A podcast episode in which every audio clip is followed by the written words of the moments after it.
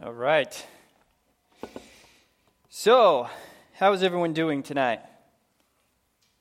All right, that bad. Cool. Awesome. Glad we're all here and we're doing so terribly.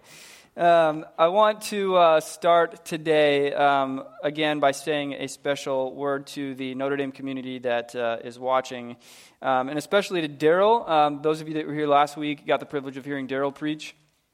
And uh, Daryl, I know you're watching. I want to say a special thank you for doing such an awesome job here uh, last week um, and tending the pulpit well. Um, and I wish that you guys could be with us tonight, um, but we look forward to when we're all back together. So, tonight uh, we are beginning a new series, and the title of this new series is Jesus Take the Wheel How to Parent Your Kids So That They Don't Become Garbage People. Now, I had originally planned to start this week on a series um, on marriage and SE, but um, because of the pandemic, uh, we have had to um, put our children's ministry on pause. And so, over the, the last month and a half or so, the kids have been with us in here. And so, after giving it some thought um, and praying about it, of course, I decided to postpone that series until we can um, uh, resume children's uh, activities so that I'm not up here waxing eloquent about the birds and the bees and creating conversations for you guys as parents before you want to have them.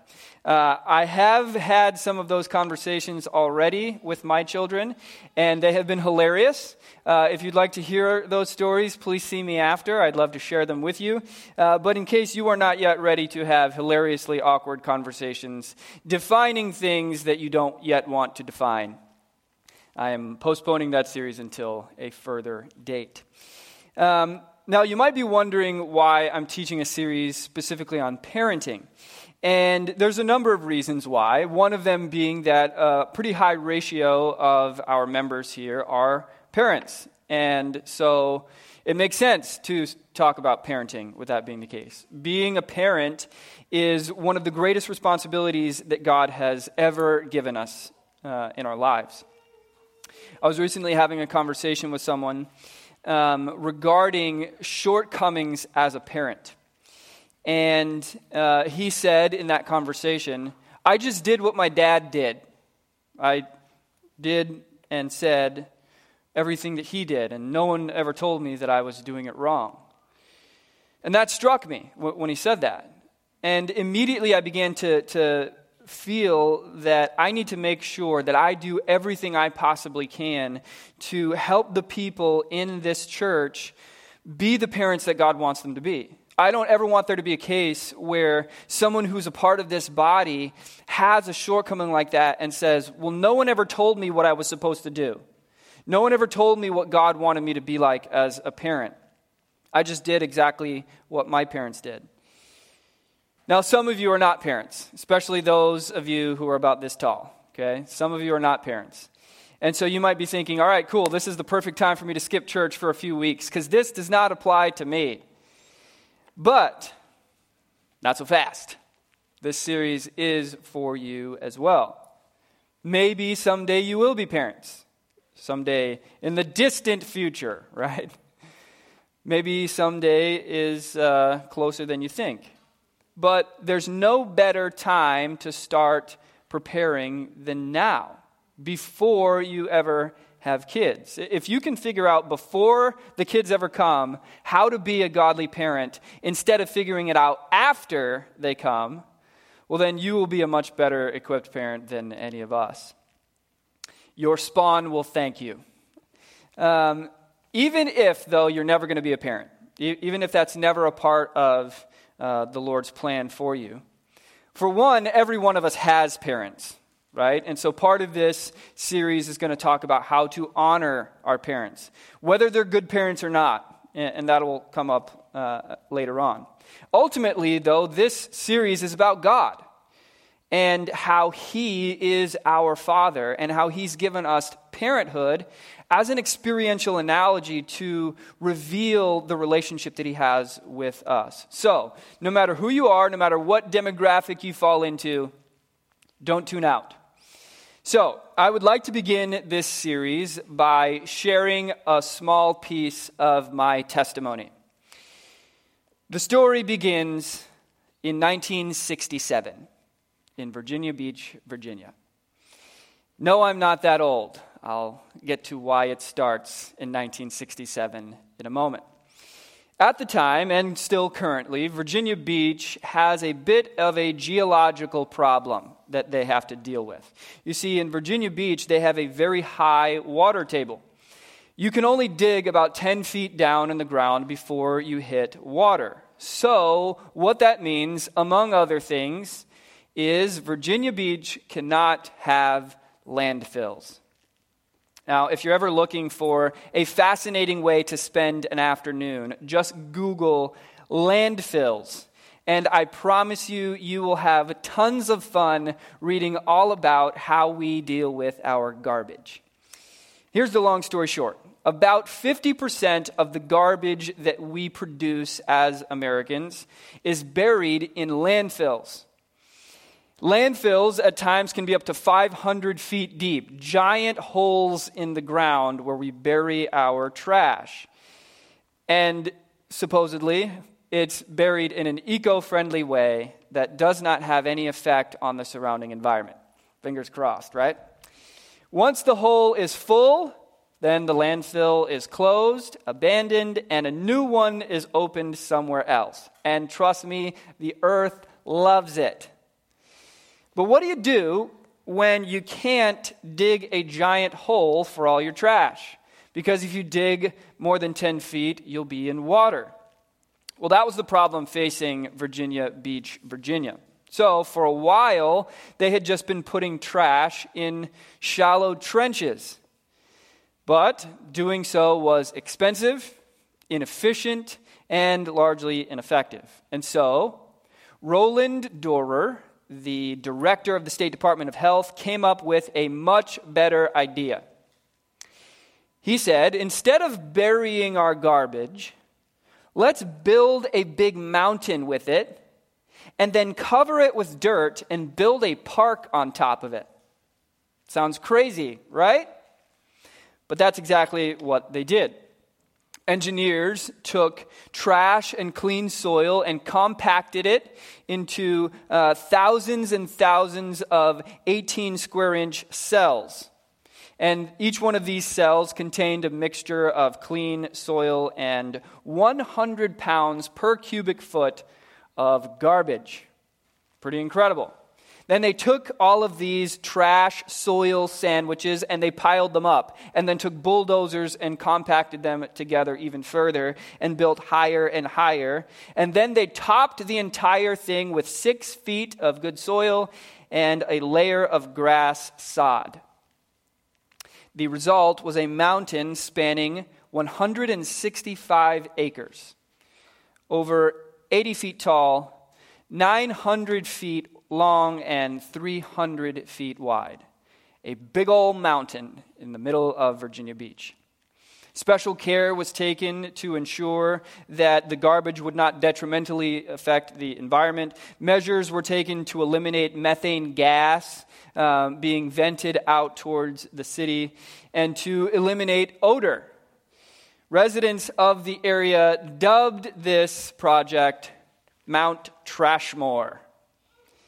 Once the mountain was completed, the Parks Department constructed on top of the mountain walking trails and bike trails. Two lakes were filled with fish. An enormous playground called Kids Cove was constructed, as well as the biggest skate park in Virginia Beach. And so the park opened in 1973 and attracts to this day over a million visitors per year. Recently, there was a second mounted added next to Mount Trashmore called Encore Hill. And now there are multiple more playgrounds volleyball and horseshoe pits, picnic areas, pavilions, many other amenities. And it is one of the most popular parks in the entire state of Virginia. Now, you might be thinking, Sway, I thought you were going to share your testimony why are you talking about Mount Trashmore? Well, because Mount Trashmore actually provides a pretty good synopsis of my story. See, growing up, I was pretty much a steaming pile of garbage. if you'd have known me back then, and Allison and I were having some conversations this week, um, kind of speculating if we had met when we were in middle school or high school, would we have dated? Would we have hit it off? And um, I was pretty much a garbage person, so I'm glad that we didn't and that the Lord saved that for later. And for years, through so many different rebellious choices, one choice at a time, a new layer of garbage would be added. But God used my parents to lead me to Jesus. He used my parents to show me how to live for God's glory. He used my parents to give me an example to follow and to emulate. And God took this garbage person and he transformed me into something that could be used for his glory. He transformed me into something useful for the kingdom. Now, that being said, much like Mount Trashmore, there are still many times when I still stink, and the faint odor of garbage still lingers in the air. And if you had the misfortune of knowing me as well as my wife does, then you would get lungfuls of that odor. And while this is a perfect place to insert a joke about gas, I won't. And I'll keep going on. the fact remains that I could have and should have turned out to be nothing more than a landfill but God used my parents to mold me into a mountain. And my prayer is that every single one of us who is given the tremendous responsibility of parenting children will learn to do the same. So, turn in your Bibles to the book of 1 Samuel. 1 Samuel uh, comes in the Bible right before 2 Samuel. So, if that helps you find it, uh, right before 2 Samuel. And there in 1 Samuel, we're going to contrast the stories of two families, specifically two parents in these families the mother of one family and the father of the other. Now, both of these people are followers of God. Both of them are trying to faithfully do the work of God for the kingdom. But one of them raises a mountain, while the other raises two landfills.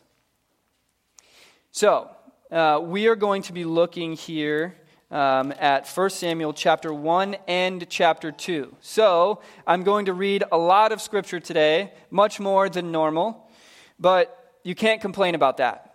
Because if you complain that I read too much of the Bible, you're a lousy Christian. So, 1 Samuel chapter 1, beginning in verse 1. There was a certain man of Ramathaim Zophim in the hill country of Ephraim, whose name was Elkanah, the son of Jeroham, son of Elihu, son of Tohu, son of Zuph, an Ephrathite. He had two wives. The name of one was Hannah, and the name of the other Peninnah. And Peninnah had children, but Hannah had no children. Now this man used to go up year by year from his city to worship and to sacrifice to the Lord of hosts at Shiloh, where two sons of Eli, Hophni and Phinehas, were priests of the Lord. On the day when Elkanah sacrificed, he would give portions to Peninnah his wife and to all her sons and daughters. But to Hannah he gave a double portion because he loved her, though the Lord had closed her womb. And her rival used to provoke her grievously to irritate her because the Lord closed her womb. So it went on year by year. As often as she went up to the house of the Lord, she used to provoke her. Therefore Hannah wept and would not eat. And Elkanah, her husband, said to her, Hannah, why do you weep, and why do you not eat? And why is your heart sad? Am I not more to you than ten sons? Allison, am I not more to you than ten sons? Thank you. After they had eaten and drunk in Shiloh, Hannah rose. Now, Eli the priest was sitting on the seat beside the doorpost of the temple of the Lord. She was deeply distressed and prayed to the Lord and wept bitterly. And she vowed a vow and said, O Lord of hosts, if you will indeed look on the affliction of your servant, and remember me and not forget your servant, but will give to your servant a son, then I will give him to the Lord all the days of his life, and no razor shall touch his head. And she continued praying before the Lord. Eli observed her mouth. Hannah was speaking in her heart, only her lips moved, and her voice was not heard. Therefore, Eli took her to be a drunken woman. And Eli said to her, How long will you go on being drunk? Put your wine away from you. But Hannah answered, No, my lord, I am a woman troubled in spirit. I have drunk neither wine nor strong drink, but I've been pouring out my soul before the Lord. Do not regard your servant as a worthless woman, for all along I've been speaking out of great anxiety and vexation. Then Eli said, Go in peace, and the God of Israel grant your petition that you have made to him. And she said, Let your servant find favor in your eyes. Then the woman went her way and ate, and her face was no longer sad. They rose early in the morning and worshipped before the Lord, and they went back to her house at Ramah. And Elkanah knew Hannah, his wife, and the Lord remembered her. And in due time, Hannah conceived and bore a son, and she called his name Samuel, for she said, I have asked for him from the Lord. The man Elkanah and all his house went up to offer to the Lord the yearly sacrifice and to pay his vow. But Hannah did not go up, for she said to her husband, As soon as the child is weaned, I will bring him, so that he may appear in the presence of the Lord and dwell there forever.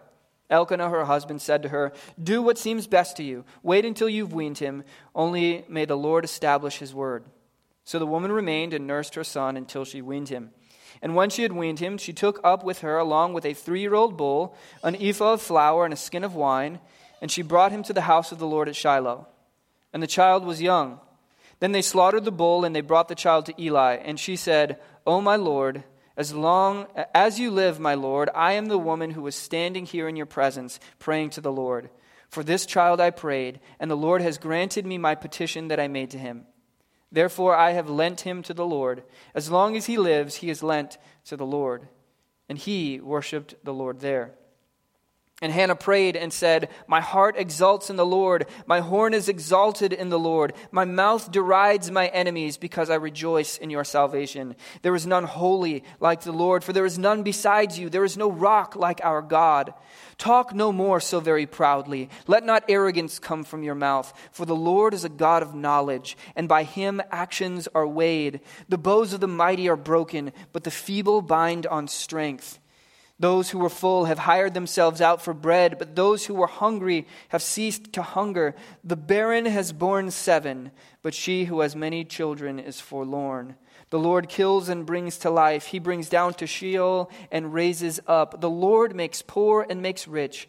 He brings low and he exalts. He raises up the poor from the dust. He lifts the needy from the ash heap to make them sit with princes and inherit a seat of honor. For the pillars of the earth are the Lord's, and on them he has set the world. He will guard the feet of his faithful ones, but the wicked shall be cut off in darkness. For not by might shall a man prevail. The adversaries of the Lord shall be broken to pieces. Against them he will thunder in heaven. The Lord will judge the ends of the earth. He will give strength to his king and exalt the horn of his anointed. Then Elkanah went home to Ramah, and the boy was ministering to the Lord in the presence of Eli the priest. Now, the sons of Eli were worthless men. They did not know the Lord. The custom of the priest with the people was that when any man offered sacrifice, the priest's servant would come while the meat was boiling with a three pronged fork in his hand, and he would thrust it into the pan or the kettle or cauldron or pot. All that the fork brought up, the priest would take for himself. This is what they did at Shiloh to all the Israelites who came there. Moreover, before the fat was burned, the priest's servant would come and say to the man who was sacrificing, Give meat for the priest to roast, for he will not accept boiled meat from you, but only raw. And if the man said to him, Let them burn the fat first, and then take as much as you wish, he would say, No, you must give it now, and if not, I'll take it by force. Thus, the sin of the young men was very great in the sight of the Lord, for the men treated the offering of the Lord with contempt. Samuel was ministering before the Lord, a boy clothed with a linen ephod. And his mother used to make for him a little robe and take to him each year when she went up with her husband to offer the yearly sacrifice. Then Eli would bless Elkanah and his wife and say, May the Lord give you children by this woman for the petition she asked of the Lord. So then they would return to their home. Indeed, the Lord visited Hannah, and she conceived and bore three sons and two daughters. And the boy Samuel grew in the presence of the Lord.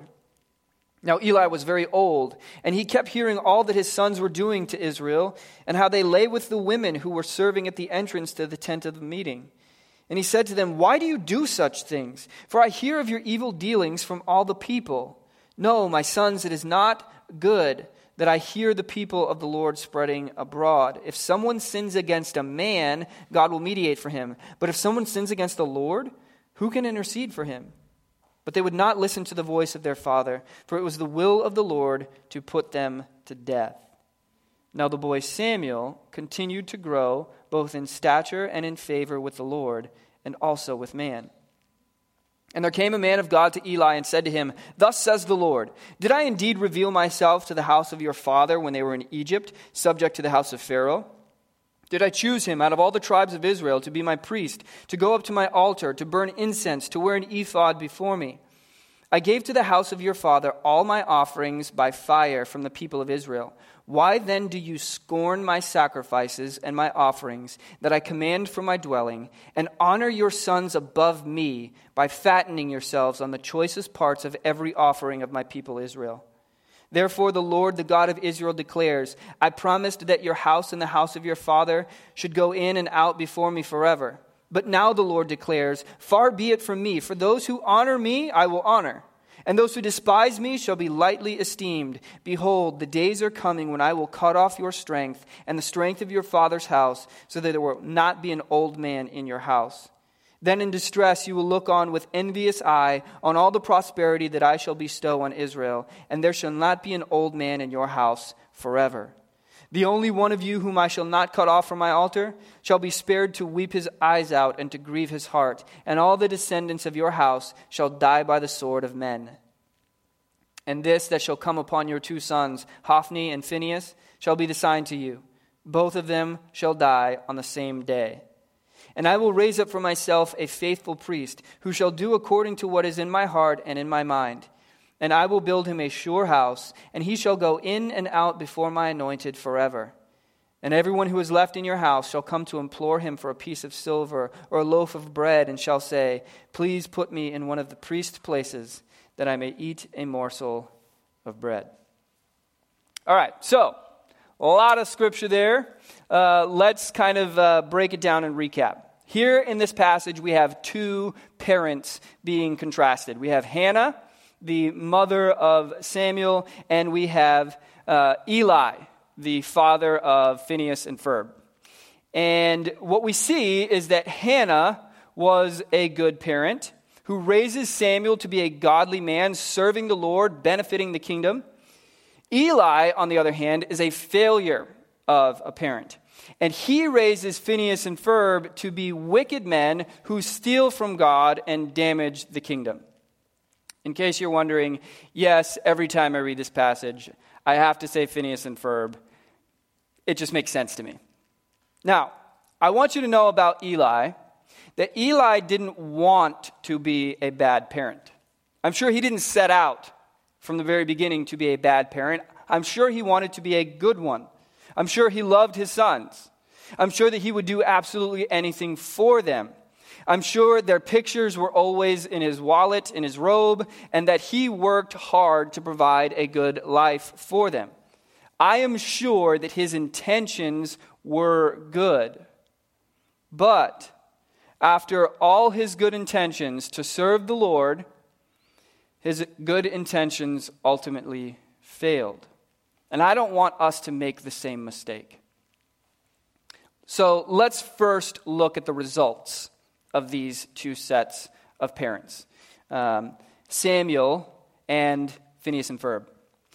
Samuel, it tells us, was serving the Lord from a young age. This is repeated over and over and over. In chapter 2, verse 11, it says, the boy was ministering to the Lord in the presence of Eli the priest. Again, in verse 18, it says, Samuel was ministering before the Lord, a boy clothed with a linen ephod. Again, in verse 26, now the boy Samuel continued to grow both in stature and in favor with the Lord and also with men. And then in chapter 3, verse 1, now the boy Samuel was ministering to the Lord in the presence of Eli. And so, this is a young man who, from the very beginning, began to serve the Lord and continued to do so. In fact, eventually, Samuel would take over for Eli. When God judged Eli and his sons, when he put them to death, God kept his promise through the prophet here in chapter 2 to put a faithful priest in Eli's place. And that faithful priest ended up being Samuel. So, Raise your hand if you want to raise Samuels. I certainly do. Then we have Phineas and Ferb. These are wicked men who have absolutely no regard for God. They have contempt for the Lord. And there's a couple of things that are pointed out for us that these men were guilty of. The first is in chapter 2, uh, verses 12 through 17, where it talks about how they were taking from the offerings. Now, the custom was that the priest and his sons would eat the leftovers uh, after offerings were given to the Lord. But instead of eating the leftovers, what these two guys were doing is they were stealing the best of the offering before the offering was ever uh, put onto the fire. And not only that, if they said to someone, Give us the best of what you've got, and that person refused, their response was, You better do it or we're going to take it by force. So these are guys who are not only taking from the Lord with contempt, they're threatening violence to anyone who, who refuses to comply. Anyone who does not just help them is threatened with violence. We also read that they are sleeping with the staff. Um, in chapter 2, verse 22, he kept hearing, Eli kept hearing all that his sons were doing to Israel and how they lay with the women who were serving at the entrance to the tent of meeting. So these are guys who, if we picture it in our modern vernacular, are the pastors and they keep sleeping with the greeters. And they are brazen in their disobedience. They do not care who knows about it. And Eli keeps hearing reports about what they're doing, it says, from all the people of Israel. They even ignore their father's rebuke. Their father comes to them and says, Guys, I, I keep hearing about what's going on. You really need to stop. And they flatly ignore him and continue to do this. So, to sum it up, they are garbage piles. Raise your hand if you want to ra- raise some garbage piles in your life. No one? Yeah, me neither. No, put your hand down, dude. Not the time.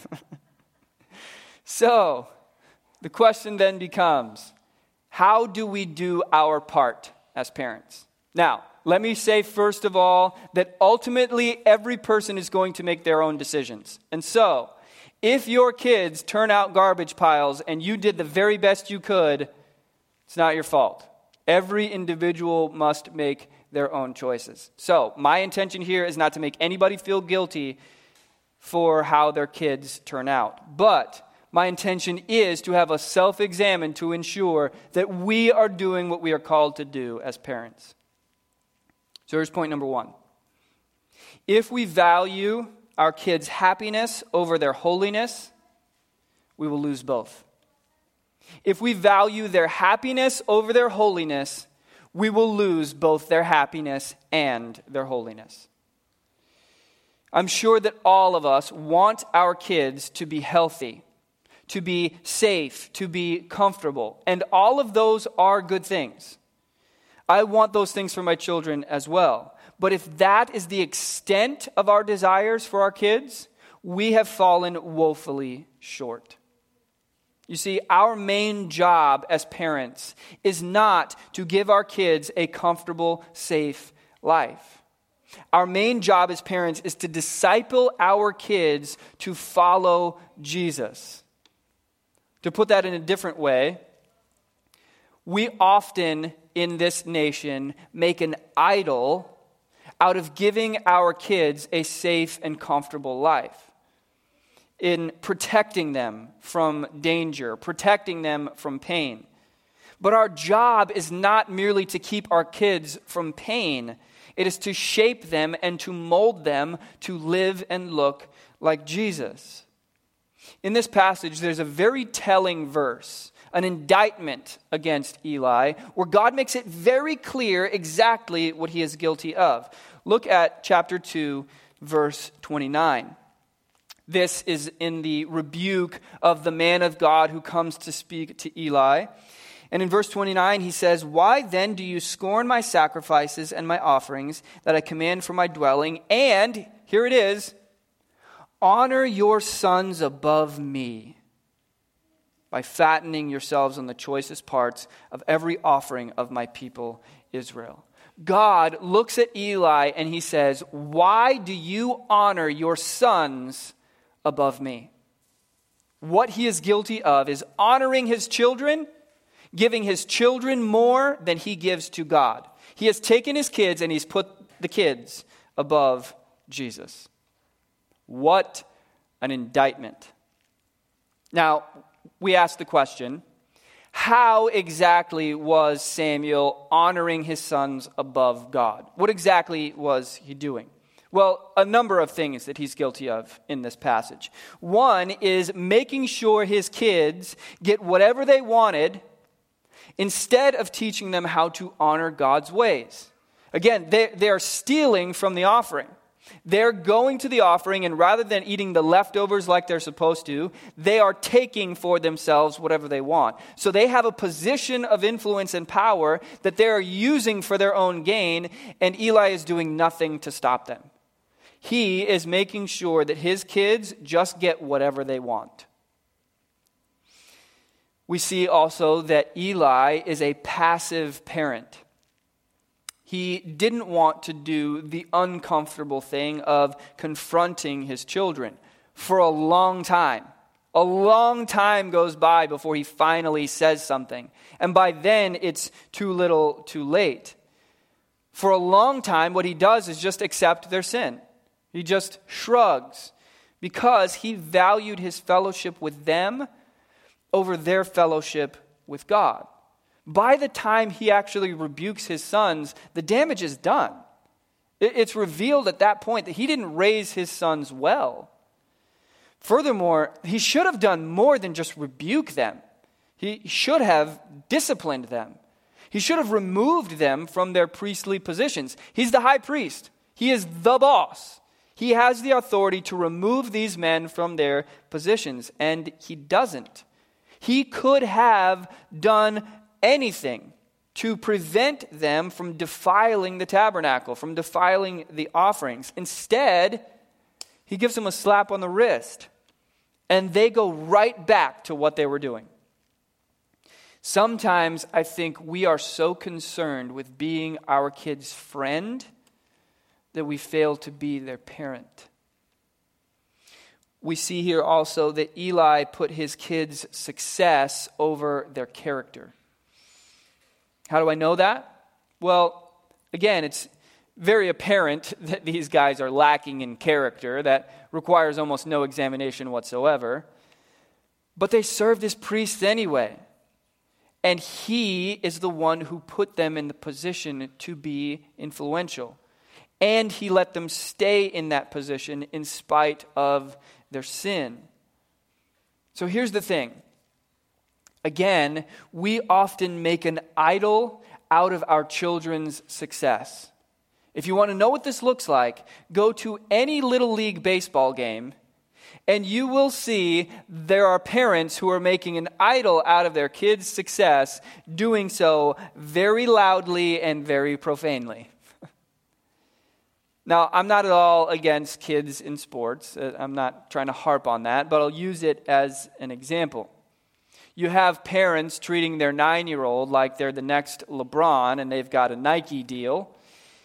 And they'll spend thousands of dollars, hire specialized coaches, making sure that their kids are involved seven days a week, never letting them do anything else, being so hard on them that their kid probably hates the sport now anyway and saying things to their pastors like, hey, listen, I, we'd love to come to church, but um, Timmy's got his sessions with his swing coach at the same time as youth group. Now, that's not a theoretical quote, okay? That's a direct quote that was spoken to me when I was a youth pastor in Virginia. We'd love to come, but swing coach is, uh, is Wednesday nights. And I'm like, You hired this person, right? Yeah. So you can hire them to do this coaching whenever, right? Well, maybe, but she's got homework. And I'm like, Duh, you're not getting the point. The point is, there are so many people who are idolizing their children's success. And it's not a bad thing for you to want your kid to be successful and, and, to set them up for success. That's, that's a good thing. But it shouldn't be the main thing. Remember, again, your goal is not to teach your kids to be successful. Your goal is to teach them to be like Jesus. There's a verse in Proverbs that likens children to a quiver of arrows, and that a parent is to take those arrows and fire them out. That means that you have to be firing at a target. Where do we want to fire our kids? The target is Christ likeness. The target is holiness.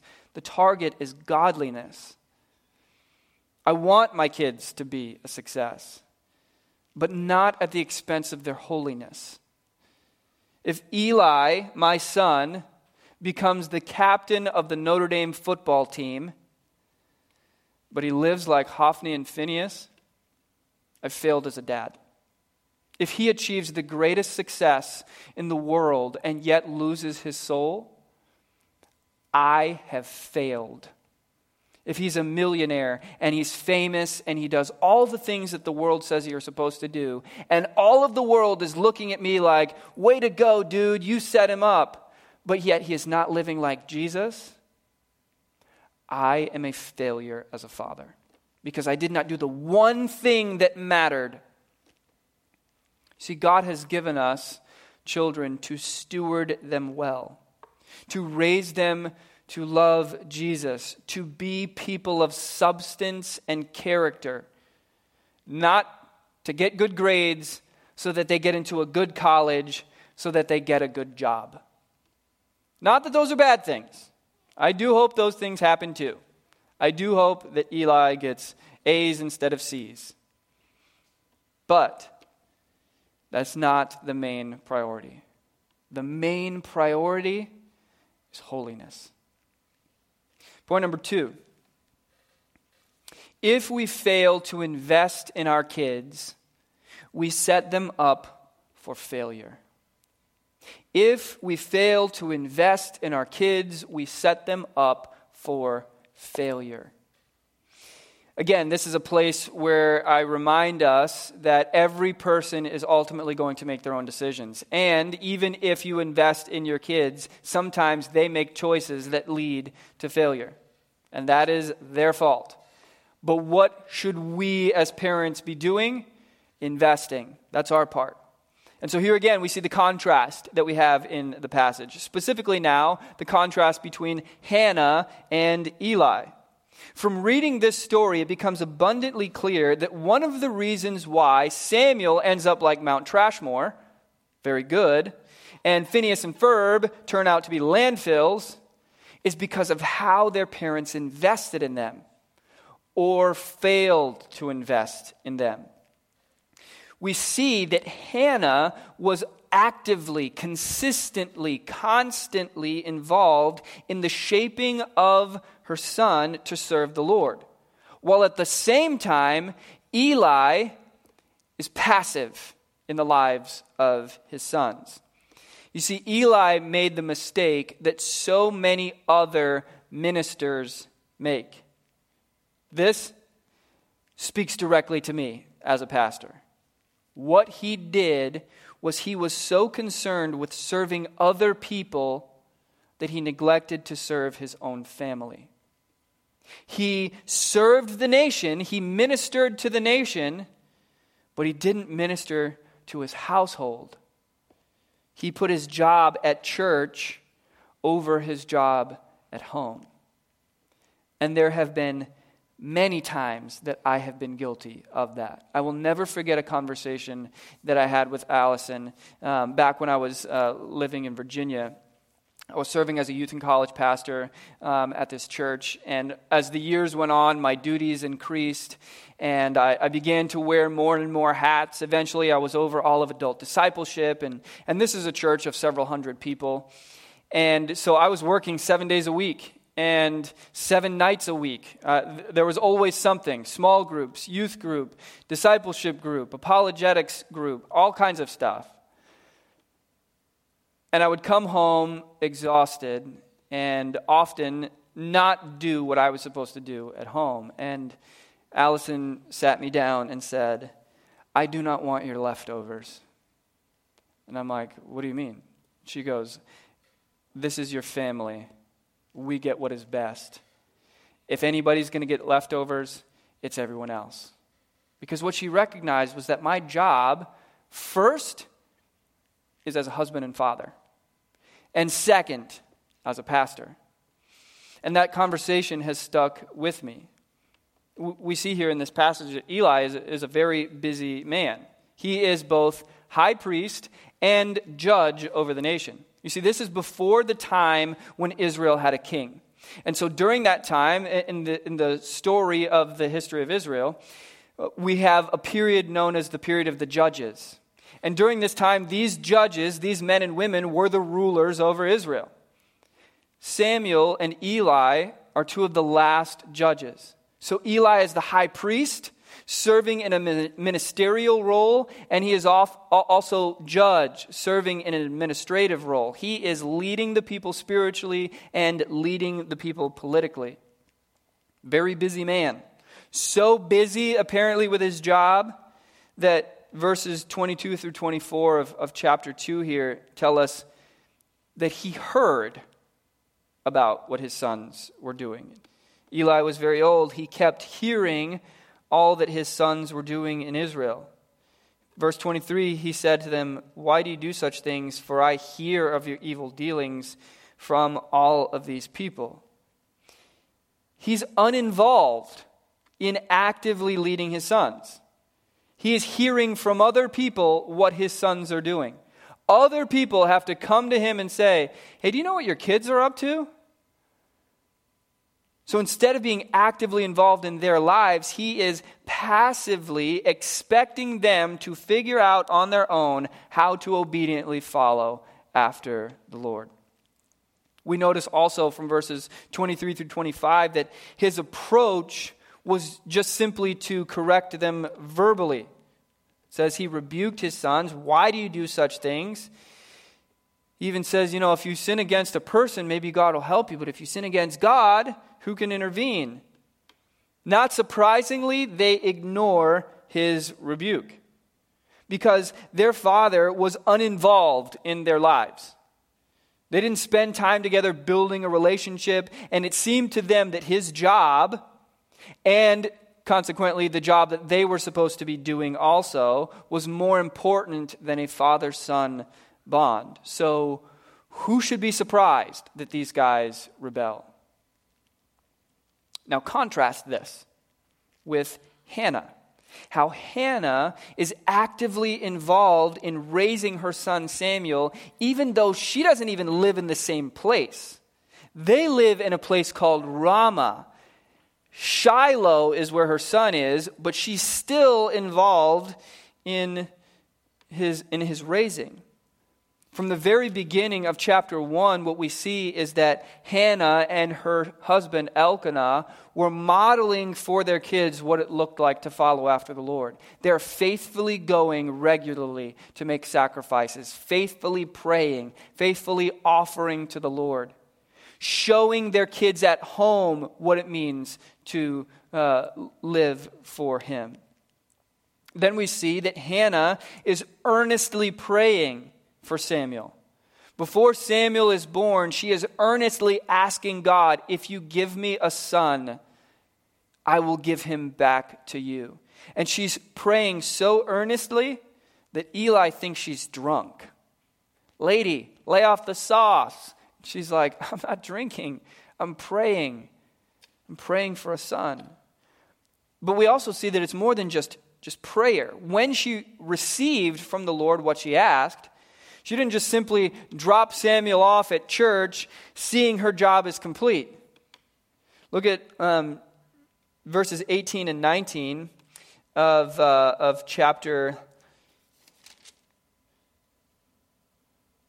uh, chapter 2. It says Samuel was ministering before the Lord a boy clothed with a linen ephod. And his mother used to make for him a little robe and take it to him each year when she went up with her husband to offer the yearly sacrifice. Then Eli would bless Elkanah and his wife, saying, May the Lord give you children by this woman for the petition she asked of the Lord. So then they would return to her home. So she is actively involved in equipping Samuel to serve the Lord. She's actively involved in shaping him. She doesn't expect that the church is going to just make her son what, it's, what he's supposed to be. I'll never forget uh, a time after church, uh, again, when I was in Virginia as a youth pastor. And uh, uh, church had just let out, and this lady comes to me and she's like, I need to talk to you. It's really serious. I'm like, okay. So we go to my office, and I'm like, what's going on? She's like, it's my son. And she begins to tell me all of these things that her son is doing. And then she looked at me and said, So can you fix him? And I'm like, Excuse me? Can you fix him? And I'm like, Ma'am, how do you expect me to do that? And she's like, With church. If he comes to youth group, can you fix him? I, I said, Ma'am, I, I can't fix your son. I, I can do whatever I possibly can to disciple him, to mentor him. But you need to know I am going to be with your son at max two hours a week. If he comes to both sessions of youth group, even if we meet together one on one after that, okay, three hours in a week. And I will spend those three hours doing whatever I can to point him towards Jesus. But I want to partner with you to help you do that at home because the most important thing that your son needs is to see his mom and his dad modeling every single day in front of him what it looks to live like Jesus. And she looked at me like I had three heads. And she was like, okay. And she walked out, and I never saw her in church ever again.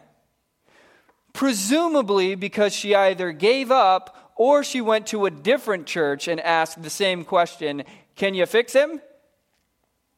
I don't know whatever happened to her son. The point is, this woman didn't just drop him off and say, All right, see ya. She was actively involved in shaping him. So, self examination time. Let's ask ourselves a series of questions. Are we too busy as a family to actively and regularly discuss the things of God together? Are we modeling for our kids what it means to look like Jesus? Are we earnestly praying for them? Are we investing every single day into their spiritual growth and into the growth of their character? I mentioned at the beginning that I recently was having a conversation with someone about parenting. And one of the things that came up in this conversation was the idea that many dads believe that their job is simply to provide for their families financially.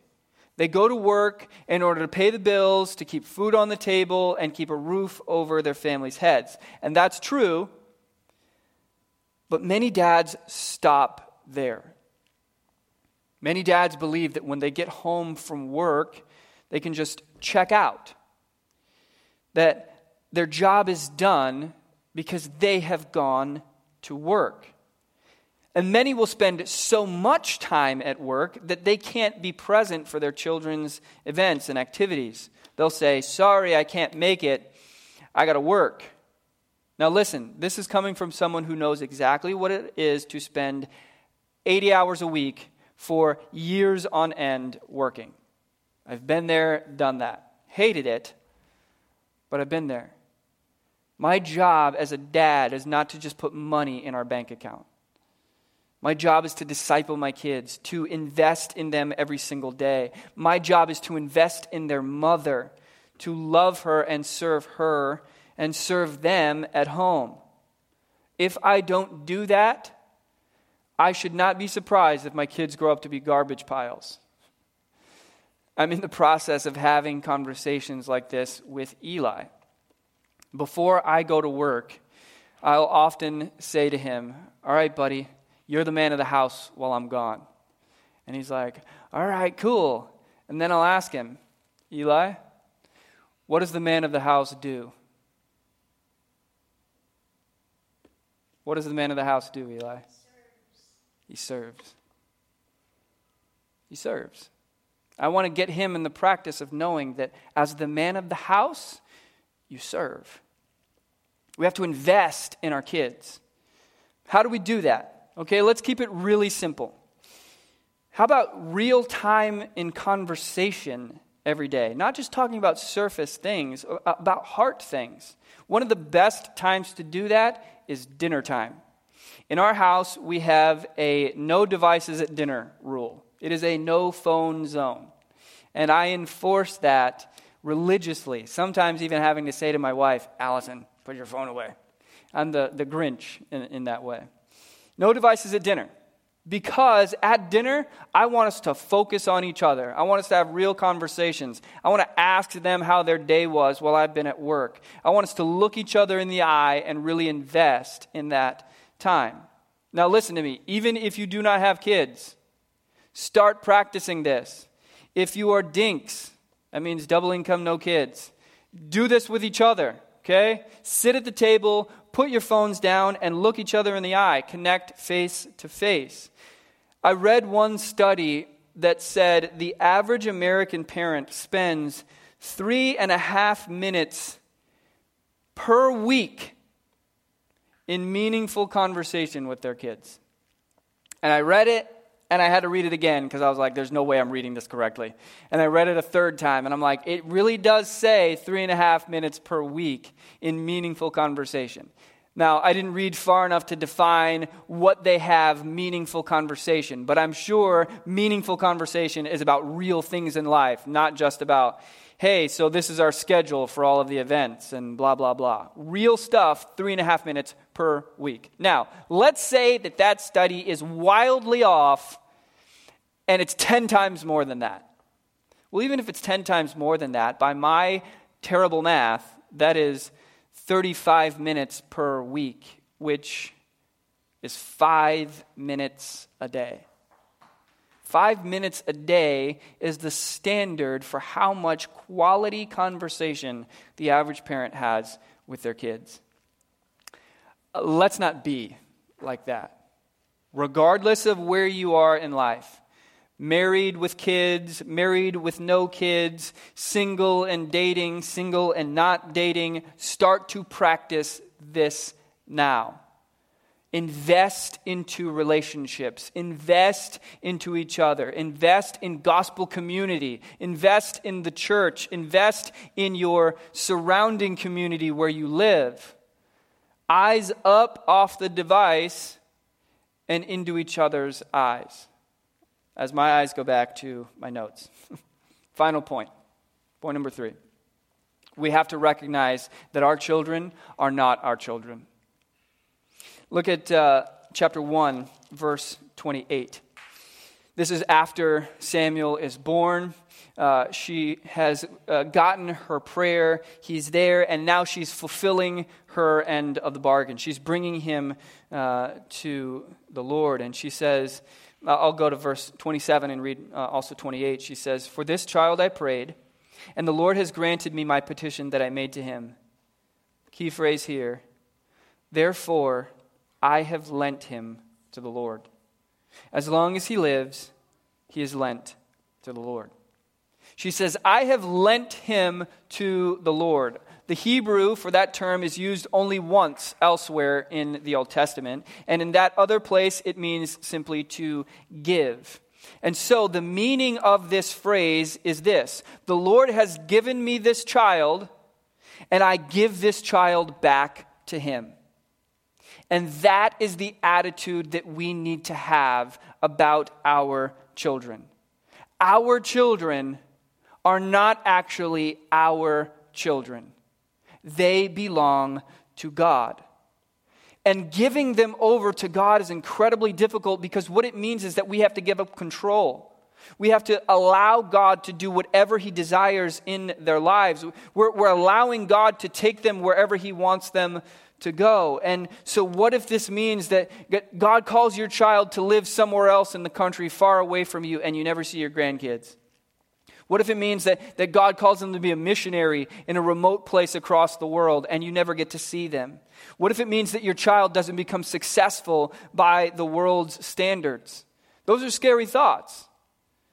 But giving your kids to God is exactly what we've been called to do because they're not our kids.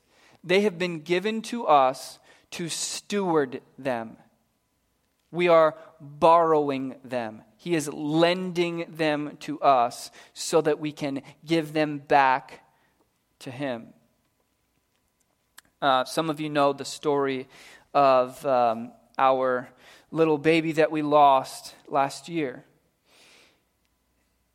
And I remember being in the hospital, in the ER, uh, right before uh, Allison was to be given this injection that would end the, the, the baby's life. And obviously, we're upset. We're, we're both broken and crying. And, and for a while, it was, it was silent in the room. And finally, I put my hand on hers and I said, You know what? Baby, here's the thing.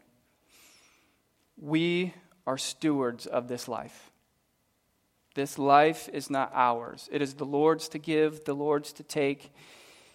Let's make the most of the time that we have with her. And so I began to read some Bible stories and sing the Notre Dame fight song and talk about um, Eli and Marisol and our dog and our lives together. And then the doctor came in to administer the injection. And what I said to her was, We are going to take whatever limited time we have to steward this life well, to be faithful, and then give this life back to God. But that's also true with my kids now. Regardless of how long I've got them, my job is to steward them well and give them back to Jesus because they do not belong to me. So it's up to God how long we have them. It is up to Him what they become. It is up to Him where they are called to go and whether or not they become successful. It is up to us as parents to disciple them well, to pour into them well. It is up to us to do our part by mixing up our best soil and grass seed and piling our kids high up to Jesus and then you pray your heart out that He makes it rain and He makes the grass grow and makes your kid into something that makes a kingdom difference. Pray for your kid to be Mount Trashmore rather than a landfill. Let's pray. God, thank you so much that you are a good father. That you invest so much into us, that you laid your life down for us to adopt us as your children. God, I pray that we would have the same attitude, that we would lay our lives. God, I pray for the parents in the room or the parents that are watching, that we would do everything we possibly can to be faithful to you and invest in our kids well. God, I pray for the people who are married but don't have kids, whether they want to have kids someday or not that they will invest in the marriage that you have given them. Invest in each other. Practice your presence at home. Lord, for the people who are not married, Lord, that they as single people would invest in the relationships around them, invest in the church, and most importantly, invest in their relationship with Jesus. God, let us be people, regardless of our station in life, who are fully invested in the kingdom over everything. And God, I pray that we would raise up Mount Trashmore kids, that we would raise up children who follow after you, who love you, who place you above all else. And God, I pray for all of us who have failed as parents so many times. Lord, that you would remind us of your grace, remind us of your mercy. Remind us of your forgiveness. and help us to repent of those ways and live differently in the future. God, I pray that as we sing our final song and worship, you would, you would call us to repentance in any place where we need to repent. That you would encourage our hearts in the places that we need encouragement. That you would lift us up and put our eyes on you. We pray all of this in Jesus' name. Amen. If you would stand, we will have our final song.